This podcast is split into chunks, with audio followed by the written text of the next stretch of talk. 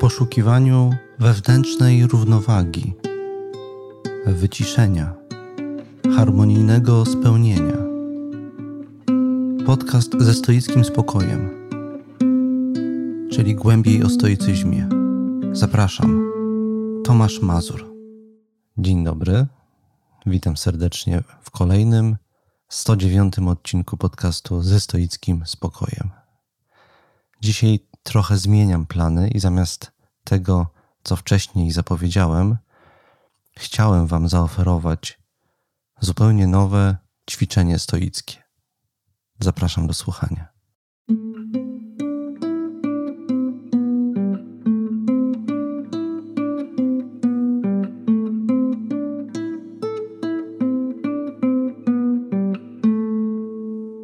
Chciałbym zacząć po pierwsze dzisiaj od wyrażenia pewnego zdumienia szerokością odzewu, z jakimi spotkały się treści proponowane przeze mnie w dwóch poprzednich odcinkach. W odcinku 107 zaproponowałem Wam bowiem zadanie stoickie, które w gruncie rzeczy stanowi opis codziennych czynności współcześnie praktykującego stoika czy stoiczki. Czynności, które w moim przekonaniu są niezbywalne, żeby w sposób kompletny tę praktykę realizować. Pociągnąłem ten wątek w odcinku 108, dodając, że do tego praktykowania można się zabierać na różne sposoby, a w szczególności zaproponowałem koncepcję stadiów czy stopni realizacji stoicyzmu w swoim życiu. Na oba te odcinki dostałem e, zadziwiająco duży odzew, za co bardzo dziękuję. I ten odzew zdumiał mnie nie tyle co do jego zakresu i szerokości, ale raczej co do tego, w jak różnych kierunkach to poszło i jak bardzo pod pewnym względem jest sprzeczny w prośbach, oczekiwaniach e, i zastrzeżeniach, jakie dostałem.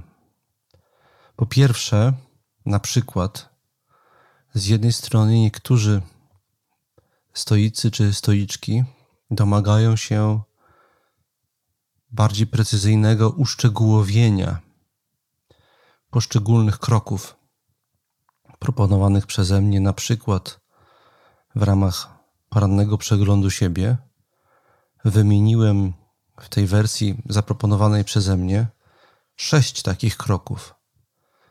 I od niektórych z Was uzyskałem, dostałem prośby o dalsze doprecyzowywanie poszczególnych kroków. Z kolei inni inne osoby piszą mi, że tych kroków jest za dużo, że się gubią w tym, że wydaje im się, iż sukcesem czy gwarancją sukcesu w praktyce stoickiej jest jednak pewnego rodzaju prostota i że to jest zbyt skomplikowane narzędzie, które zaproponowałem. Jeszcze inni proszą, żebym podał, dodał do tego, co opisałem mm, przy omawianiu porannego czy wieczornego przeglądu siebie, żebym dodał kryteria, dzięki którym można rozpoznać, czy dobrze się poszczególne części tych praktyk przeprowadziło. Po czym na przykład poznać, takie pytanie dostałem, że ta część rozdzielenia, a następnie część zaakceptowania w porannym przyglądu siebie, czy przyjęcia, że one zostały przeprowadzone poprawnie. I po, pojawiły się w związku z tym prośby, żebym doprecyzował, co to znaczy dobrze przeprowadzić tę praktykę. Inne pytania dotyczyły teorii wartości. Jak dokładnie zadawać sobie codziennie pytanie o wartości. jakie pytania powinny paść, jak z nimi pracować. A więc tutaj znowuż, w odróżnieniu od tych, którzy narzekali na zbyt dużą szczegółowość tych ćwiczeń, inni właśnie proszą o dodanie jeszcze większej ilości szczegółów. A więc okazuje się, że poruszyłem tutaj w tym wyzwaniu, które Wam zaproponowałem, poruszyłem obszar wzbudzający bardzo dużo bardzo różnych reakcji, co sygnalizuje, że współcześnie jest to obszar warty głębszego penetrowania i rozumienia, i jest to jakoś obszar będący wyzwaniem dla współczesnych praktykujących stoików. Teraz chciałbym krótko te. Ten, a jeszcze o jednej rzeczy y, chciałem tej przy okazji też dodać, y, bo na ten odcinek ostatni też dostałem dużo informacji zwrotnej, ciekawej. Bardzo często przyjmowała ona postać deklaracji y, stoików bądź stoiczek, informujących mnie, że są na powiedzmy stadium pierwszym albo drugim i że chcą przejść na wyższy, że mają takie postanowienie mocne, żeby przejść na wyższy. Kilka, kilkanaście tego rodzaju deklaracji do mnie spłynęło, za co, za co dziękuję i oczywiście czekam na relacje z dalszych sukcesów, czy to się udało, a w szczególności jakie były efekty tego wejścia na wyższe stadium.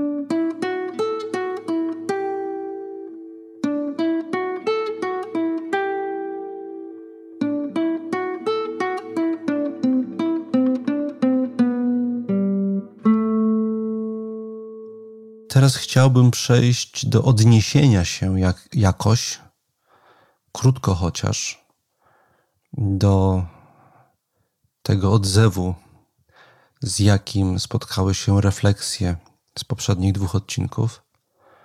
Po pierwsze, co może wprawdzie zabrzmieć nieco wymijająco, ale na tym nie poprzestanę, więc uprzedzam po pierwsze, chciałem powiedzieć, że wydaje mi się, iż najlepszym sposobem odniesienia się do tego byłoby zorganizowanie osobnego warsztatu stoickiego w tej bądź innej postaci, poświęconego przede wszystkim technikom stoickim z obszaru przeglądu siebie i jakoś i tym technikom, które jakoś z tym są powiązane.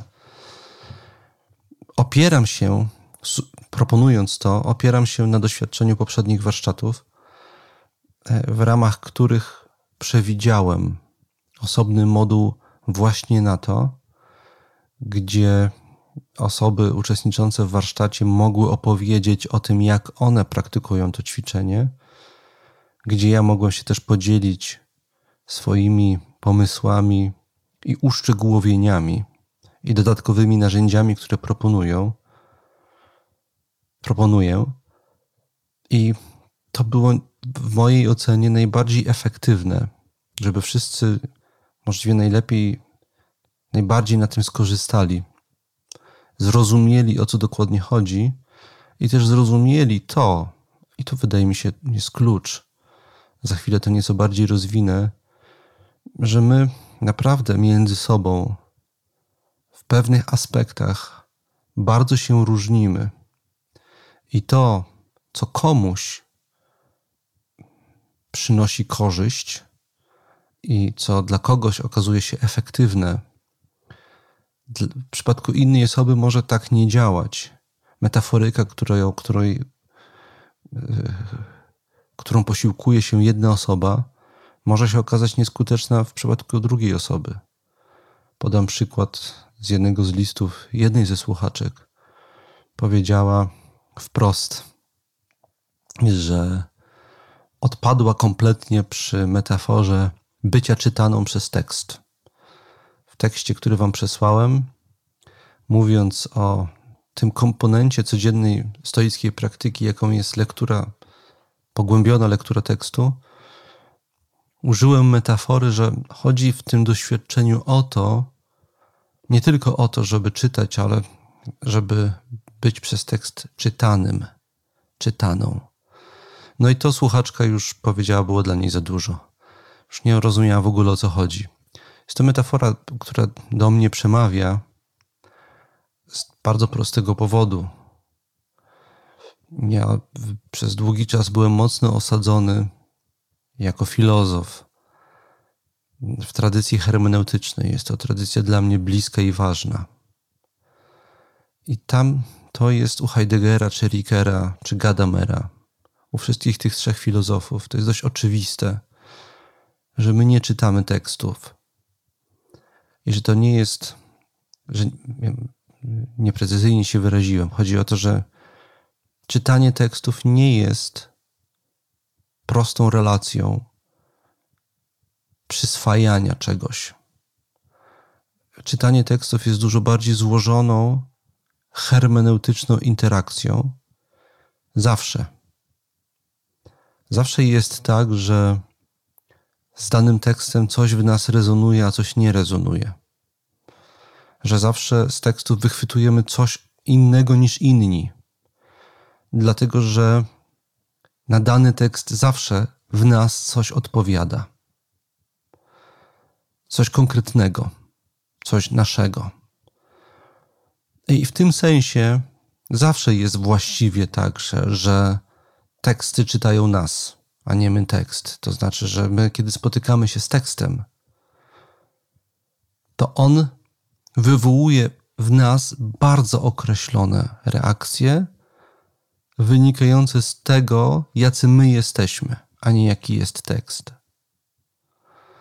I w tej metaforze bycia czytanym przez tekst, bycia zapytanym o coś przez tekst, chodzi o pogłębione, refleksyjne badanie siebie samego, polegające na obserwowaniu tego, co ze mną się dzieje, kiedy czytam dany tekst, na co bardziej reaguję, co we mnie zostaje, jakie cytaty zostają mi w głowie po tym tekście, jakie argumenty, jakie specyficzne sformułowania zapamiętają mi w pamięć, a co zapominam, na czym jest mi się łatwiej skupić, a na czym mniej. To są wszystko informacje o mnie. Ten tekst robi to ze mną. Dzięki czemu, dzięki tekstowi mogę sam siebie lepiej zrozumieć. I dla, do, do mnie ta metafora przemawia, bo jestem osadzony w tej, tej tradycji. Ktoś, kto nie jest osadzony w tej tradycji, faktycznie ta metafora może do tej osoby nie przemawiać mm, i powinna prawdopodobnie, czytając tekst, poszukać innych metafor, które do niej bardziej przemawiają. To pozwala mi przejść płynnie do kolejnego tematu, który sobie zaplanowałem, udzielając odpowiedzi na odzew, jaki od Was dostałem.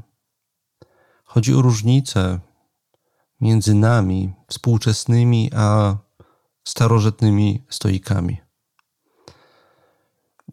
Uważam, że antyczni filozofowie praktykujący stoicyzm i nie tylko filozofowie, chodzi o wszystkich ludzi, którzy jakoś z tej, z tej praktyki korzystali. Oni wszyscy, moim zdaniem, po pierwsze, funkcjonowali w pewnych mniej lub bardziej kameralnych wspólnotach, gdzie pamiętajmy, że to nie jest kultura tak dużej obecności tekstu pisanego jak nasza, że jednym z głównych źródeł wiedzy jest po prostu czytanie o czymś albo słuchanie czegoś. W, tamtych czasach jednym z głównych źródeł wiedzy był przekaz ustny, nauczanie bezpośrednie. A więc jeżeli ktoś nabywał kompetencji stoickich, odbywało się to nie na podstawie lektury tekstu, tylko na podstawie bezpośredniego nauczania, gdzie naucz, ucząca osoba mogła w bezpośrednim przekazie, udzielając odpowiedzi na pytania, naprowadzić osobę, z którą rozmawia, na właściwy sposób praktykowania. Co w sytuacji, kiedy dzisiaj piszemy bądź mówimy e, na, e, za pośrednictwem na przykład podcastu, nie wiedząc do kogo trafia ten przekaz, jak on, ona ten przekaz rozumie, to jest poważne utrudnienie w upewnieniu się, czy to właści jest właściwie zrozumiane. Bo każda osoba wychodzi z trochę innego doświadczenia i trochę inaczej rozumie to, co jest jej komunikowane. To starożytni filozofowie często ten wątek podejmują, że w przypadku przekazywania pewnych filozoficznych, bardziej zaawansowanych treści, w szczególności związanych z praktykowaniem czegoś, niezwykle istotny jest komponent bezpośredniego, ustnego przekazu wiedzy, którego komponentem kluczowym jest korygowanie i ustalanie tego, czy obie strony dokładnie to samo rozumieją. To jest pierwsza cecha tej antycznej tradycji praktykowania stoicyzmu. Druga jej charakterystyczna cecha, moim zdaniem, to jest dużo węższe osadzenie literackie niż współczesne.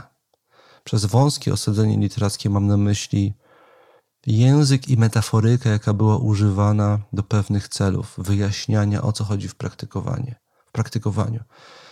Twierdzę, że tamta kultura operowała językiem w, w sposób dużo węższy niż nasza, bo było dużo mniej literackich kontekstów. Kontekstów z innych kultur, z innych sposobów rozumienia i narracji.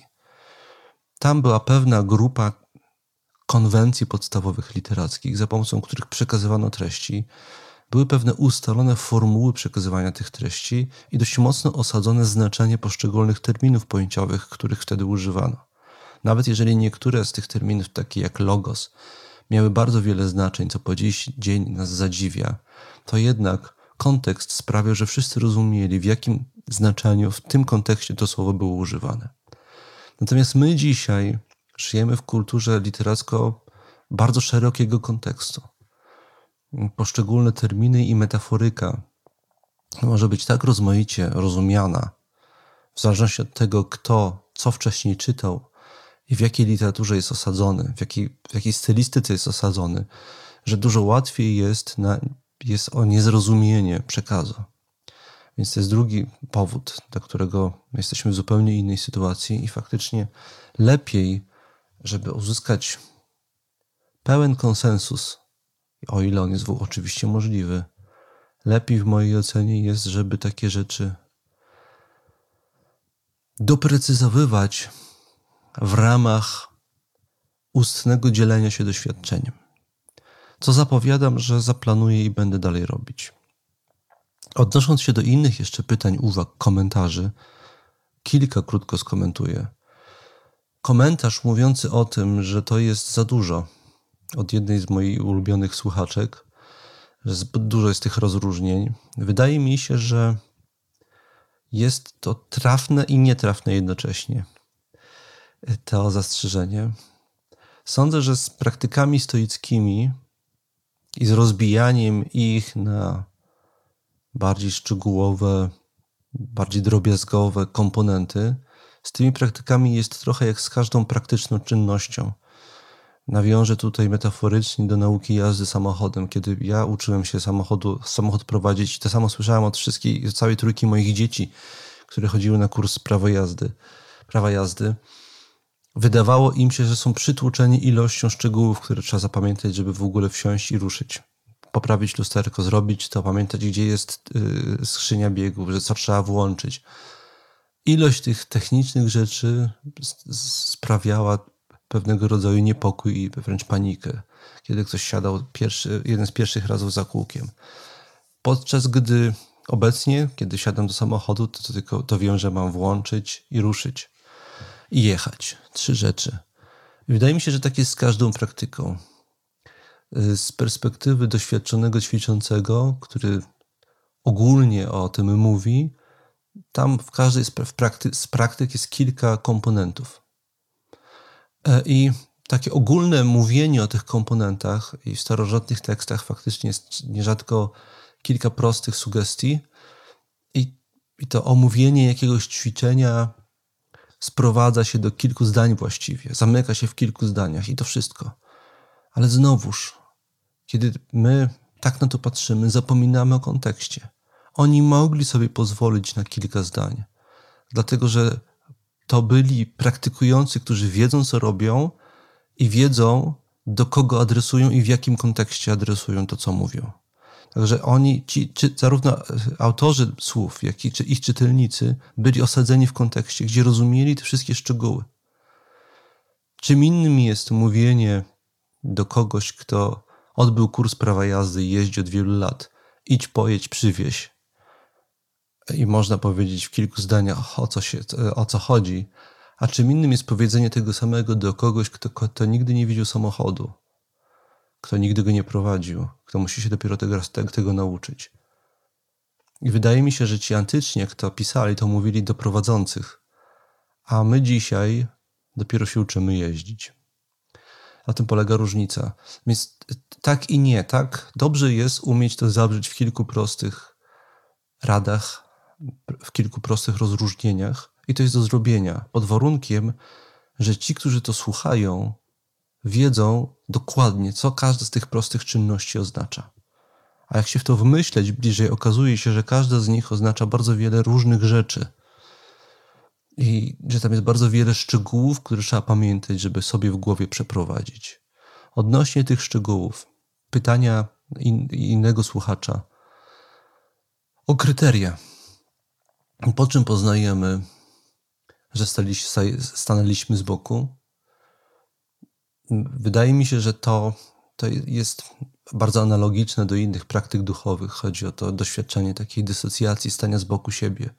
Trzeba po prostu poczuć, że patrzymy na siebie jako na kogoś innego. Jako kogoś, kto nie jest w tej chwili nami. I to jest na poziomie uczucia. Uczucia stania z boku. Natomiast dużo ciekawsze dla mnie i powiązane z tym jest to, co się dzieje w tym etapie trzecim parnego przeglądu siebie, o czym mówiłem w odcinku 107. Chodzi o przejmowanie, przyjmowanie siebie jako pewnego rodzaju zadania. Uważam, że kryterium dobrego rozpoznania, o co chodzi, e, czy rozpoznania, że to się udało zrobić dobrze, tym kryterium jest umiejętność odcięcia się od przeszłości i wszystkiego, co jest mną, albo inaczej, co jest moje, takiego odcięcia, że żadna z, żaden z elementów mnie nie zahacza emocjonalnie. To znaczy, kiedy patrzę na siebie, to żaden z tych, kiedy patrzę na siebie z boku, to żaden z tych elementów tego, co się wydarzyło wczoraj, przedwczoraj, tego, jaki jest stan mojej relacji z kimś mi bliskim bądź dalszym, tego, co mam zaplanowane i czy się boję, czy się to uda, czy nie. Żaden z tych elementów mnie w chwili, kiedy przeprowadzam to ćwiczenie, aktywnie nie uruchamia, nie wzbudza we mnie jakiegoś emocjonalnego poruszania, niepokoju albo ekscytacji. Uważam, że o to chodzi w tym efektywnym przeprowadzaniu trzeciego etapu, czyli przejmowania, przejmowania. Przyjmuję to po prostu takie, jakie jest, jako zbiór zadań do realizacji i następnie siadam i planuję, jak to zrealizować. Ale przyjmuję to tak, jak coś, co się przyjmuje od kogoś, z czym nie mam żadnych silnych emocjonalnych powiązań. Ja nie mówię, że trzeba odciąć wszelkie powiązania stale. Chodzi o to, żeby w trakcie ćwiczenia umieć to przeprowadzić. Tutaj bym lokował, mniej więcej w tym obszarze lokowałbym umiejętność rozpoznania, czy to się dobrze przeprowadziło. I jeszcze jedną rzecz w tym kontekście chcę powiedzieć, tym, też do tych, którzy uważają, że jest tego dużo, że to jest trudne. Tak, to jest trudne mm, i tym, co mogę w tym kontekście rekomendować. I to zresztą niektórzy piszący do mnie mówią, że to dokładnie robią, że to, i że to się sprawdza. Kiedy zaczynamy przegląd siebie i nie wychodzi nam dobrze druga, trzecia część, skupmy się przez pierwsze kilka, kilkanaście dni, a może nawet tygodni na dobrym przeprowadzeniu tych pierwszych dwóch, trzech czynności. I dopiero kiedy czujemy, że one nam dobrze wychodzą, pójść dalej. Tutaj naprawdę nie ma powodu, żeby się spieszyć i żeby mieć poczucie, że się szybko opanowało całą technikę. To może wymagać czasu. I uważam, że wystarczy czasami dobrze opanować kilka elementów każdej techniki, żeby poczuć pewien znaczący progres w, w, codziennym funkcjonowaniu. I tutaj też dostałem kilka ciekawych informacji zwrotnych na ten temat. Ale może zanim przejdę do jednej z nich, bo to jest pewien opis, powiedzmy, nieco dłuższy, to jeszcze do jednej rzeczy chciałem się odnieść, do tego ze słuchaczy, który wspominał, że nie do końca cały czas rozumie, na czym polega praca nad wartościami w tej części porannego przeglądu siebie, w której chodzi o wartości. I ja tam dodałem pewien opis. I tak zgadzam się, że taka pogłębiona, stoicka praca nad wartościami być może jednak niestety wymagałaby dalszego doprecyzowania i osobnego, dłuższego tekstu. Na chwilę obecną, w punkcie wyjścia, dobrze jednak jest, że zostawiłem to niedoprecyzowane do pewnego stopnia, bo sądzę, że niedobrze by było zacząć praktykowanie od rozumienia wartości, które ktoś inny sformułował niż wy sami. Słowo wartość nakierowuje na to, co ważne. To jest jedyna rzecz, którą powinniście pamiętać na temat wartości, kiedy zaczynacie to ćwiczenie w tej części dotyczącej układania sobie wartości w hierarchię. Każdy z Was trochę inaczej będzie rozumiał istotę tego, co ważne i skąd to się w ogóle ta ważność w Waszym życiu bierze. Kluczowe jest, żebyście podczas porannego przeglądu siebie wracali do tego, co dla Was jest w życiu ważne długofalowo żebyście zadali sobie pytanie o to, co i dlaczego dla mnie jest w, w moim życiu długofalowo ważne. Chodzi o to, żeby z tym pytaniem trochę pobyć, żeby to zobaczyć i żeby zastanowić się nad tym, czy to faktycznie jest dla mnie długofalowo ważne. Co to znaczy, że, że, że to jest dla mnie ważne? Co ja właściwie w związku z tym chciałbym osiągnąć? To znaczy, że w jakim miejscu życia chciałbym być za 5-10 lat, jeżeli dalej bym tą rzecz aktywnie realizował? Jaki obraz mnie i świata miałby się ziścić, żebym mógł powiedzieć, że dało, udało mi się tą wartość osiągnąć? O tego rodzaju wizualizację też chodzi. Czyli o pójście naprzód w swoim myśleniu, o wartościach. Uważam, i to jest moja sugestia, ale tak jak powiedziałem, może wy myślicie o wartościach inaczej. Uważam, że wartość jest zawsze związana z pewnym wyobrażeniem na temat przyszłości. Z tym, jacy staniemy się i jakie stanie się nasze życie, nasze relacje, to co mamy i jak się czujemy w efekcie realizacji tej wartości albo podtrzymywania jej w sobie. I oto te pytania powinny być, o tych sfer powinny dotykać. I tak jak tam napisałem też i w różnych kontekstach Wam przypominam, niezwykle istotne jest tutaj także, żeby za każdym razem, kiedy mówimy o wartościach, zrobić ten stoicki krok od wartości do dóbr i skupić się przez krótko chociaż przez chwilę chociaż podczas porannego przeglądu siebie. Skupić się nie na tym, co chcemy osiągnąć, bo jest wartościowe, osiągnąć w znaczeniu zewnętrznych stanów rzeczy, ale jacy my chcemy się stać, realizując te wartości. Tam są zawsze w gruncie rzeczy, w pytaniu o jakąkolwiek wartość w naszym życiu, wartość w dążeniu do ziszczenia się w naszym życiu jakiegoś stanu rzeczy, tam zawsze chodzi o dwa pytania. I w tym porannym przeglądzie siebie uważam, że musi być zawsze moment na zobaczenie różnicy między jednym a drugim. Pierwsze to jest pytanie o to, jaki stan rzeczy chciałbym ziścić w moim życiu i dlaczego. I czy na pewno on to jest dla mnie długofalowo ważne.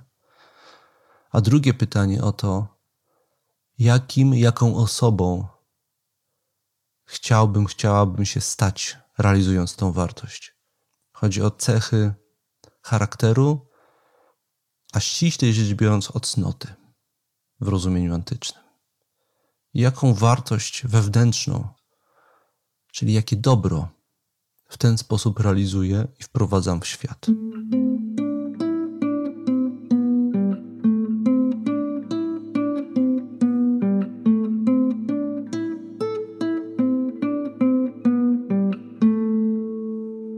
Tak jak zapowiedziałem, chciałem teraz przedstawić jedną historię, która jest właściwie opowieścią o skutkach wprowadzenia w swoje życie rutyny w postaci porannego przeglądu siebie przez jednego ze słuchaczy. Wprawdzie zalecałem Wam, żeby to trwało dłużej niż tydzień, dwa, bo właściwe efekty możemy zaobserwować po dłuższym czasie wdrażania tego. Tym niemniej jeden słuchacz postanowił się ze mną podzielić już teraz tym, co zaobserwował. Jest to pewnego rodzaju historia stoickiego sukcesu.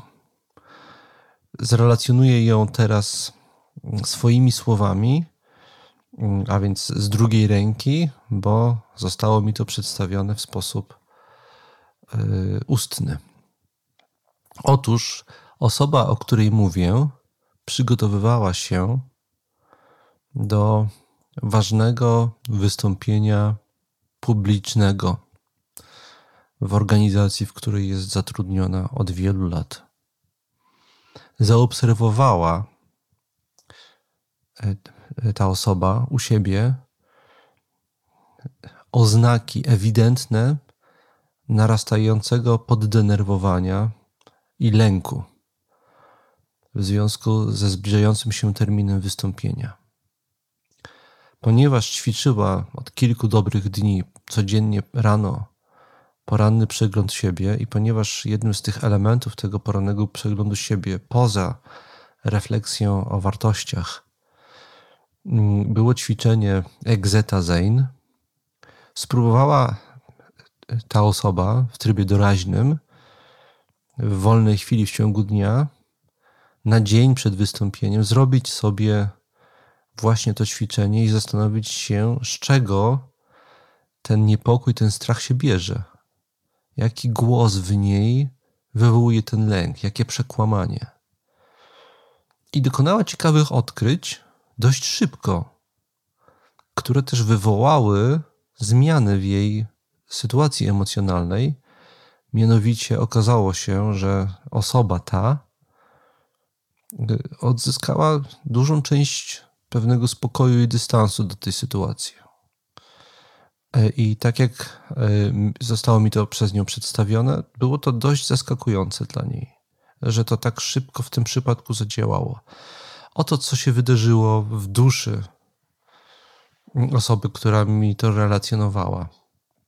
Weszła w siebie i zadała sobie pytanie o to, jaki szpieg, jaki potrzebt wewnętrzny sieje niepokój w jej wewnętrznych duchowych szeregach. I namierzyła to. Okazało się, że, no, co co wiedziała, ona planowała podczas swojego wystąpienia dość odważnie powiedzieć o pewnych trudnych tematach i uderzyć w tony pryncypia, pryncypialne. Y, I wiedziała, że to są ważne tematy dla niej, że w firmie często są zamiatane pod dywan jako mniej istotne, y, a jednocześnie uważała, że ona chce je powiedzieć, że trzeba, że warto, że to jest moment, żeby o nich powiedzieć publicznie podczas tego dużego wystąpienia i wiedziała, że znajdą się osoby, które przyjmą tego rodzaju drwinę, przepraszam, tego rodzaju wystąpienie z pewnego rodzaju drwiną i krytyką. E, I namierzyła tego jątrząc, ten wewnętrzny jątrzący głos. To jest strach przed krytyką osób, części osób z zespołu to strach przed byciem śmieszną w oczach części osób z zespołu. To ten straszek wywoływał tą frustrację, ten niepokój. I uchwyciwszy ten straszek, okazało się, że w głowie tej osoby powiązało się to z poranną refleksją na temat wartości, bo zadała sobie pytanie, automatycznie się to, to pytanie w głowie pojawiło. To nie jest tak, że to zapanowała, że tak to zrobi. Automatycznie w jej głowie pojawiło się pytanie, co jest dla mnie długofalowo ważne. I, i, i to jest ten moment zaskoczenia w trakcie tego ćwiczenia, który, o którym chcę powiedzieć i dlaczego o tym teraz, i właśnie dlatego o tym teraz mówię. Okazało się, stanęło bardzo jasno jej przed oczami, że tym, co jest dla niej długofalowo ważne w firmie, to jest być postrzeganą jako osoba, dla której pewne wartości są ważne, która stoi na straży tych wartości. Zrozumiała, że chce długofalowo być postrzegana jako taka osoba, że chce, żeby jej pozycja w firmie z tego wynikała, nie z czegoś innego. I zrozumiała, że przekaz, który ma do przekazania, jest ważniejszy.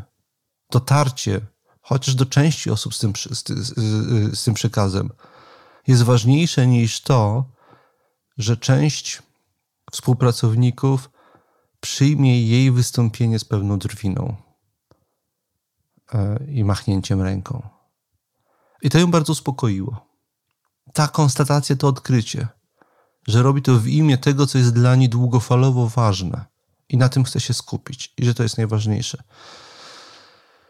Potem na drugi dzień, kiedy było wystąpienie, nie obyło się oczywiście bez nerwów i bez, bez tremy, ale one były dużo mniejsze w jej ocenie niż by były, gdybym nie zrobiła tego ćwiczenia.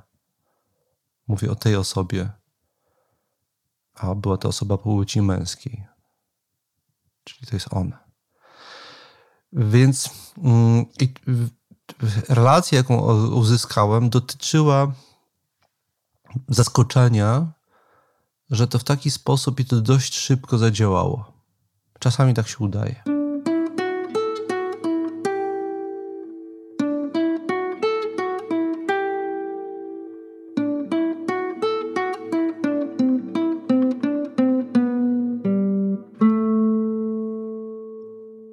Teraz mogę powoli chyba już przejść do zapowiedzianego ćwiczenia, tym bardziej, że historia, którą przed chwilą opowiedziałem, bezpośrednio z tym ćwiczeniem jest związana y, w ciekawy sposób. Zanim to zrobię, chciałem podzielić się też tym, że ja sam miałem niedawno, bardzo niedawno, bo to było w, przedwczoraj, w stosunku do momentu, w którym nagrywam ten odcinek, brałem udział jako wicedyrektor szkoły balu maturalnym młodzieży. I to jest rytuał, taki bal maturalny, w trakcie którego przedstawiciele dyrekcji mówią różne podniosłe rzeczy. Tego się od nich oczekuje. Mało kto potem pamięta te rzeczy, ale coś ważnego, podniosłego i trochę patetycznego musi paść. To jest element rytuału, można powiedzieć. I ja postanowiłem w tym roku się przygotować właśnie z czymś, co dotyka bezpośrednio ważnych dla mnie pryncypiów. Coś takiego chciałem przekazać. Mimo, że miałem podstawy spodziewać się, że właśnie młodzież albo zebrani na sali licznie rodzice i, yy, i nauczyciele przyjmą ten patos z pewnym pobłażaniem. A jednak poszedłem w to mocno. E, I to, co powiedziałem, jest ściśle związane z ćwiczeniem, które chciałbym Wam dzisiaj zaproponować. W kluczowej części mojej mowy, mowy, w której w głównej części skoncentrowałem się na próbie wywiedzenia historycznego tego, skąd się bierze w ogóle ten studniówkowy obyczaj, jaka jest jego funkcja na, społeczna dzisiaj, z czego to się wywodzi, co on właściwie oznacza, dlaczego to robimy. Powiedziawszy to wszystko, na koniec postanowiłem życzyć młodym ludziom jednej z najważniejszych rzeczy, jakiej się życzy, jaka powinna towarzyszyć dorosłemu życiu.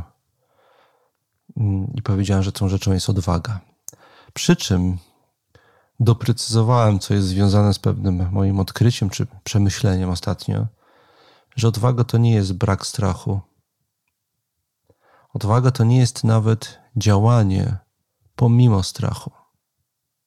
odwaga w najgłębszym tego słowa znaczeniu jest działaniem, i tutaj zrobiłem pauzę znaczącą, działaniem z powodu strachu.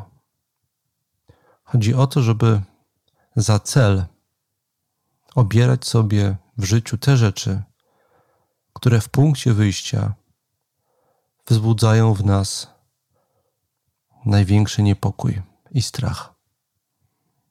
Żeby tam właśnie, gdzie się boimy, w pierwszej kolejności działać. To jest odwaga. Do tego zainspirowała mnie ostatnio lektura, ale także przemyślenia. I teraz przechodzę do opowiedzenia Wam o konstrukcji ćwiczenia, które jest bardzo proste. Powiedziałem, że to jest nowe ćwiczenie, ale ono nie jest do końca nowe. Wydaje mi się, że ono jest obecne w kulturze od wielu stuleci, jeśli nie tysiącleci. Nie potrafię wskazać bezpośrednio żadnego tekstu stoickiego, antycznego, czy bardziej, czy mniej antycznego, w którym to ćwiczenie jako osobne ćwiczenie jest wskazywane i rekomendowane. Ale po pierwsze, spotkałem już się z kilkoma osobami, które coś takiego praktykują, a niedawno napotkałem na to w książce Ryana Holiday'a. Czytam ją. Y, to jest książka właśnie na temat odwagi. Jedna z ostatnich jego książek, y, przetłumaczona niedawno na język polski y, w, ramach serii Cnoty stoickiej, stoickie i te, ta część jest poświęcona odwadze, czyli męstwu. Pod tytuł Fortuna sprzyja nieustraszonym. Mam dużo przemyśleń na temat tej książki. Chyba tutaj nie ma przestrzeni już, żeby się tym dzielić. Dorzucę taką refleksję w dodatku dla patronek i patronów. Natomiast tutaj chcę, powiedzieć, że y, Ryan Holiday proponuje też tą strategię w swojej książce to mnie, to mnie zatrzymało i zacząłem myśleć o niej i że właściwie można by nazwać to osobnym ćwiczeniem dość dobrze wpisującym się w ducha stoicyzmu. Nie nazywam go jeszcze, dlatego tytuł dzisiejszego odcinka to jest po prostu nowe ćwiczenie stoickie. Chciałbym ogłosić konkurs na dobrą nazwę na to ćwiczenie. Wiele antycznych ćwiczeń stoickich ma swoje specjalne nazwy, więc chciałbym Wam zaproponować, żebyście w odpowiedzi na to, co teraz Wam przedstawię, podsyłali mi nazwy, które Waszym zdaniem byłoby, byłyby atrakcyjne. Mogą być w języku greckim, w języku łacińskim bądź po polsku. Są trzy opcje. E, proponuję, bo jak wiecie, no, różne nazwy z, z ćwiczeń stoickich mają e, różną e, oprawę lingwistyczną i melete tanatu to jest nazwa grecka, a premeditatio malorum to łacińska. Te ćwiczenia były w tradycji greckiej i rzymskiej praktykowane, stąd nazwy pochodzą z różnych języków ale niektóre nazwy nie mają starożytnego te, terminu, określenia, które by je tytułowały, więc dzisiaj po polsku je nazywamy. Y, jak jedna z moich ulubionych ćwiczeń, trening dobrowolnego dyskomfortu, który wziąłem od y, jednego ze współczesnych y, praktykujących stoików Irwina. Ale przechodzę już do ćwiczenia, które dzisiaj chciałem Wam zaproponować. Ono ma ścisły związek z odwagą. Chodzi o to, żebyście poran... w czasie porannego przeglądu siebie, kiedy robicie sobie przeglądy zadań, które macie danego dnia do zrealizowania, żeby ocenić każde zadanie w pewnej skali. Skali uciążliwości, trudności bądź straszności, które najbardziej, przed którym najbardziej się wzdrygacie z jakiegoś powodu, najmniej chcecie je zrobić, albo najbardziej się go boicie.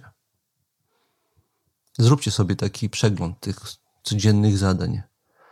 Czy boicie się napisać trudny e-mail do kogoś albo zadzwonić do kogoś, z kim macie trudne relacje i jakoś jest to dla Was obciążające emocjonalnie? Czy jakieś zadanie jest, które wydaje wam się trudne i jest ciężko wam się za nie zabrać, boicie się za nie zabrać, bo może się okazać w trakcie, że trochę ono was przerasta.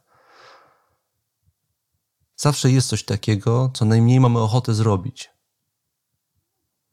Chodzi o to, żeby właśnie od tego zacząć. Klasyfikacja jest po to, żeby wziąć na klatę najpierw to, co jest najtrudniejsze, czego najmniej mamy ochotę robić albo czego się najbardziej boimy. To jest ćwiczenie z odwagi. I potem, i też dzięki temu oszczędzamy energię, bo jak, jeżeli odkładamy to na później, to gdzieś świadomość, że to nas tego dnia czeka, spala nas.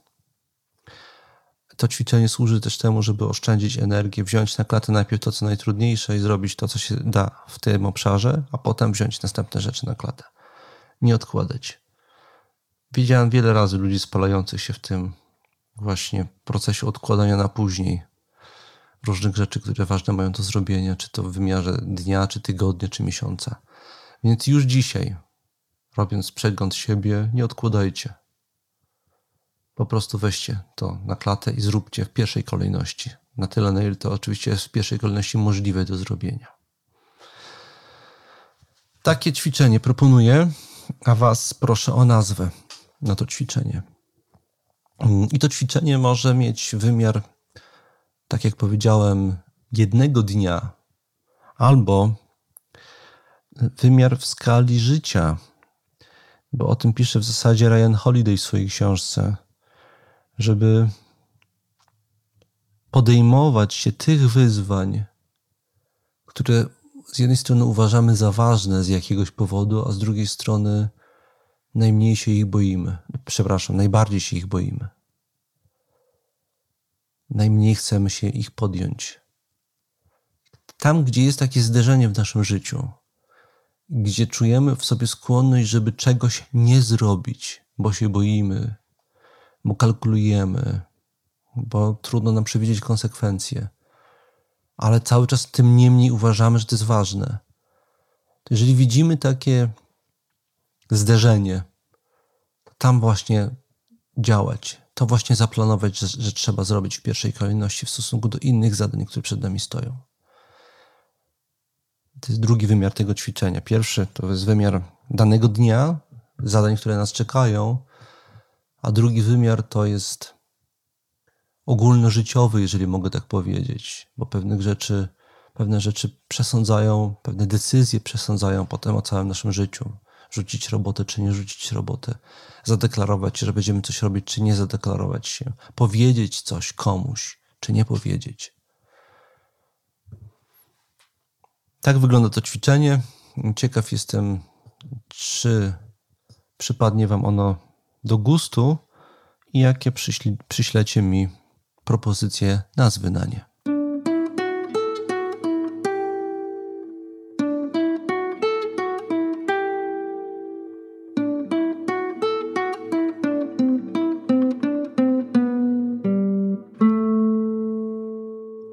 Powoli zmierzam już do końca w dzisiejszym odcinku. Zanim jednak przejdę do podziękowań, chciałem jeszcze odnieść się do jednej rzeczy. Po ostatnim podcaście dostałem kilka pytań o zamkniętą grupę na Facebooku, grupę dyskusyjną, do wątku, który miał miejsce w dyskusji w tej grupie. Odwołałem się podczas ostatniego odcinka, dlatego to wzbudziło zainteresowanie i miałem to kilka zapytań. To jest grupa, która zgodnie z opisami, jakie są na Patronite, jest dedykowana dla tej, tych patronów, który, którzy wspierają mnie w kwocie 50 zł lub wyżej. Tak to zdefiniowałem i ktoś, kto mnie w tym w takiej kwocie wspiera, ja z automatu tą osobę zapraszam, o dołą- y, y, zapraszam do dołączenia do tej grupy. I tam już jest takie pokaźne grono osób i czasami tam różne ciekawe dyskusje są toczone. Nierzadko biorę w nich udział. A dzisiaj za uwagę już Wam wszystkim bardzo serdecznie dziękuję. W szczególności dziękuję grupie najbardziej hojnych patronów i patronek. Bez Was ta praca w tej formule i tak długo i wytrwale nie byłaby możliwa. E, dziękuję tej nieanonimowej części z Was, e, i którą tutaj też w związku z tym wymienię z imienia i nazwiska. E, to jest Zbigniew Celej, Jacek Byrt, Marcin Moskała, Ludwik Sinica, Piotr Skronik, Michał Lemurski, Justyna Metryka, Arkadiusz Kubiera, Andrzej Jaworski, Daniel Pieńkowski, Robert Kołacz, Jolanta Księżak, Łukasz Jarczewski, Iwona Jóźwińska, Bartosz Szarowar, Witek Majchrzak, Hubert Dąbrowski, Mateusz Koj, Jakub Barański, Mateusz Olczyk, Michał Mazur, Krzysztof Poprawa, Asenata Szczesny, Adam Mikuta, Wiktor Wadelski, Beata Stańczak. Bardzo serdecznie Wam dziękuję i zapraszam do wysłuchania następnego odcinka podcastu, w którym zgodnie z zapowiedziami, chyba że znowu coś pojawi się takiego, z czym będę potrzebował wam się z Wami się w pierwszej kolejności podzielić, ale jeśli nic takiego nie nastąpi, to w następnym odcinku będzie omówione w nieco nowym świetle ćwiczenie, antyczne stoickie ćwiczenie z nazwą dwóch uchwytów. Zapraszam do słuchania.